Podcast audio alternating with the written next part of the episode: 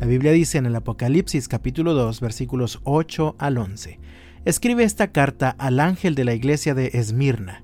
Este es el mensaje de aquel que es el primero y el último, que estuvo muerto pero ahora vive. Yo sé de tu sufrimiento y tu pobreza, pero tú eres rico. Conozco la blasfemia de los que se te oponen. Dicen ser judíos, pero no lo son, porque su sinagoga le pertenece a Satanás. No tengas miedo de lo que estás a punto de sufrir. El diablo meterá a algunos de ustedes en la cárcel para ponerlos a prueba y sufrirán por diez días. Pero si permaneces fiel, incluso cuando te enfrentes a la muerte, te daré la corona de la vida.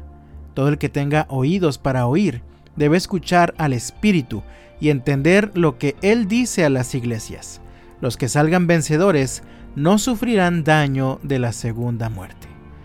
Al contrario de lo que muchos piensan, Juan escribe esta carta del Apocalipsis con el propósito de alentar y fortalecer la fe de al menos siete iglesias que se encontraban en la provincia de Asia. Era un tiempo extremadamente difícil para ellos vivían bajo la autoridad del emperador de Roma, quien había decretado un culto a sí mismo.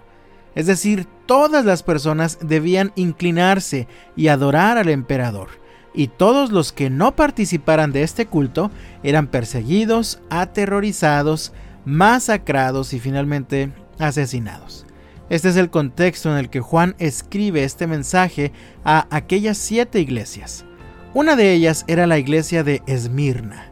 En el mensaje que el Señor les da encontramos poderosas palabras de esperanza de parte de Dios y comparto contigo tres elementos de la esperanza que tenemos en el Señor en medio del sufrimiento. El primero es la esperanza de la plenitud de su presencia.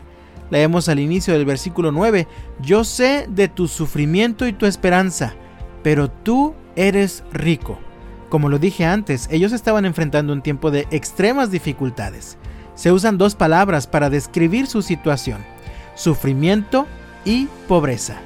Quiero llamar tu atención a dos cosas en este punto. Primero, el Señor les dice, conozco tu sufrimiento y pobreza. Ellos estaban sufriendo muchísimo, estaban viviendo durísimas carencias, pero no estaban solos.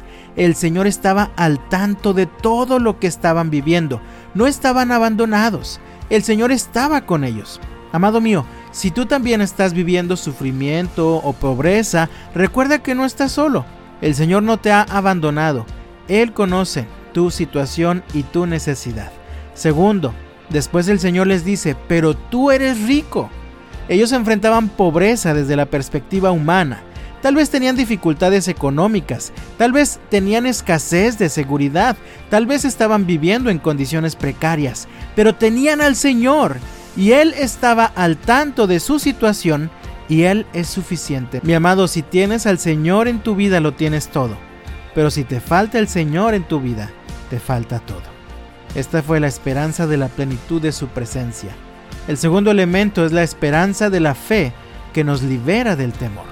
Al inicio del versículo 10 leemos, no tengas miedo de lo que estás a punto de sufrir.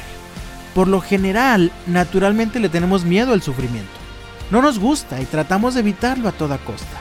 Pero este tiene un propósito formativo y transformador para nosotros.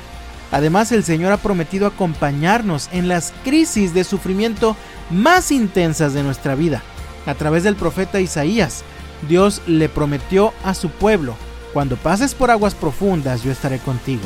Cuando pases por ríos de dificultad, no te ahogarás. Cuando pases por el fuego de la opresión, no te quemarás. Las llamas no te consumirán. Por todo lo anterior, el Señor le dijo a la iglesia de Esmirna, no tengas miedo de lo que estás a punto de sufrir. Ha sido un año difícil, para algunos un año de sufrimiento, para otros un año de pobreza, y en estos días comienzan las expectativas, las preguntas y las dudas, también la incertidumbre sobre cómo será el año que viene. Imagínate el peor escenario posible y toma para ti las mismas palabras de parte del Señor. No tengas miedo de lo que estás a punto de sufrir. Este es el segundo elemento, la esperanza de la fe que nos libera del temor. El tercero es la esperanza del llamado eterno. Leemos en el resto del versículo 10, el diablo meterá a algunos de ustedes en la cárcel para ponerlos a prueba, y sufrirán por diez días. Pero si permaneces fiel, incluso cuando te enfrentes a la muerte, te daré la corona de la vida. Aquellos creyentes estaban a punto de vivir otra crisis, posiblemente más dura que las anteriores. Vemos varias cosas que llaman nuestra atención.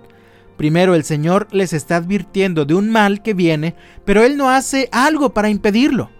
Dios tiene un propósito formativo y transformador para las adversidades que vivimos. Nada se escapa de su señorío. Segundo, vemos que la crisis tiene un tiempo específico. Para ellos serían 10 días en la cárcel.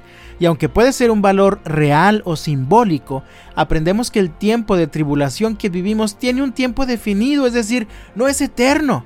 Así que mi amado, mientras pasas por tribulación, sé paciente. Es un tiempo pasajero, no es permanente. Tercero, el llamado es a permanecer fieles.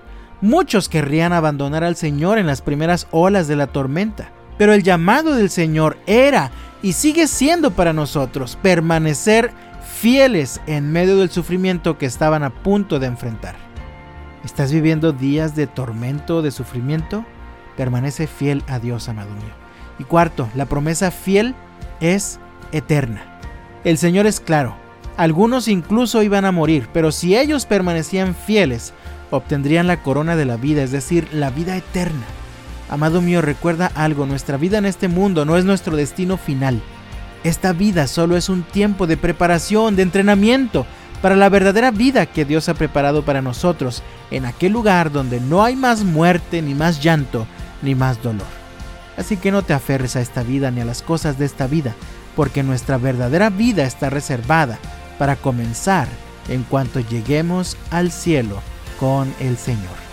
Amado mío, ¿vives días de sufrimiento, de dolor de angustia? ¿Vives preocupado con incertidumbre por tu futuro y el de tu familia? Yo te invito en el nombre del Señor, aférrate a la esperanza segura que tenemos en Cristo Jesús.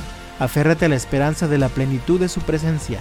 Aférrate a la esperanza de la fe que nos libera del temor. Y aférrate a la esperanza del llamado eterno. Todo el que tenga oídos para oír debe escuchar al Espíritu y entender lo que Él dice a las iglesias. Los que salgan vencedores no sufrirán daño de la segunda muerte.